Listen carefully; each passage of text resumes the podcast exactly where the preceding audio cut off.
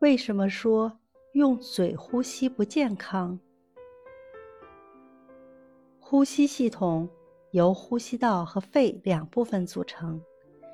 呼吸道是气体进入肺的通道，由鼻、咽、喉、气管、支气管及其分支所组成的。鼻是呼吸道的门户，也是外界气体进入人体的第一道屏障。鼻腔能够对吸入的空气。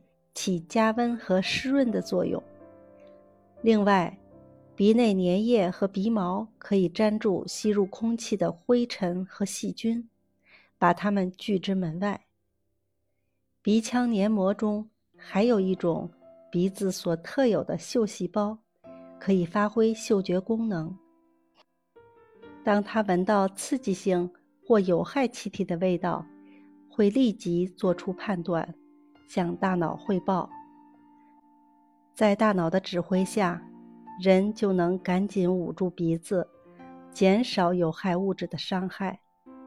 嘴巴作为消化道的一个重要器官，完全没有鼻子的特殊功能。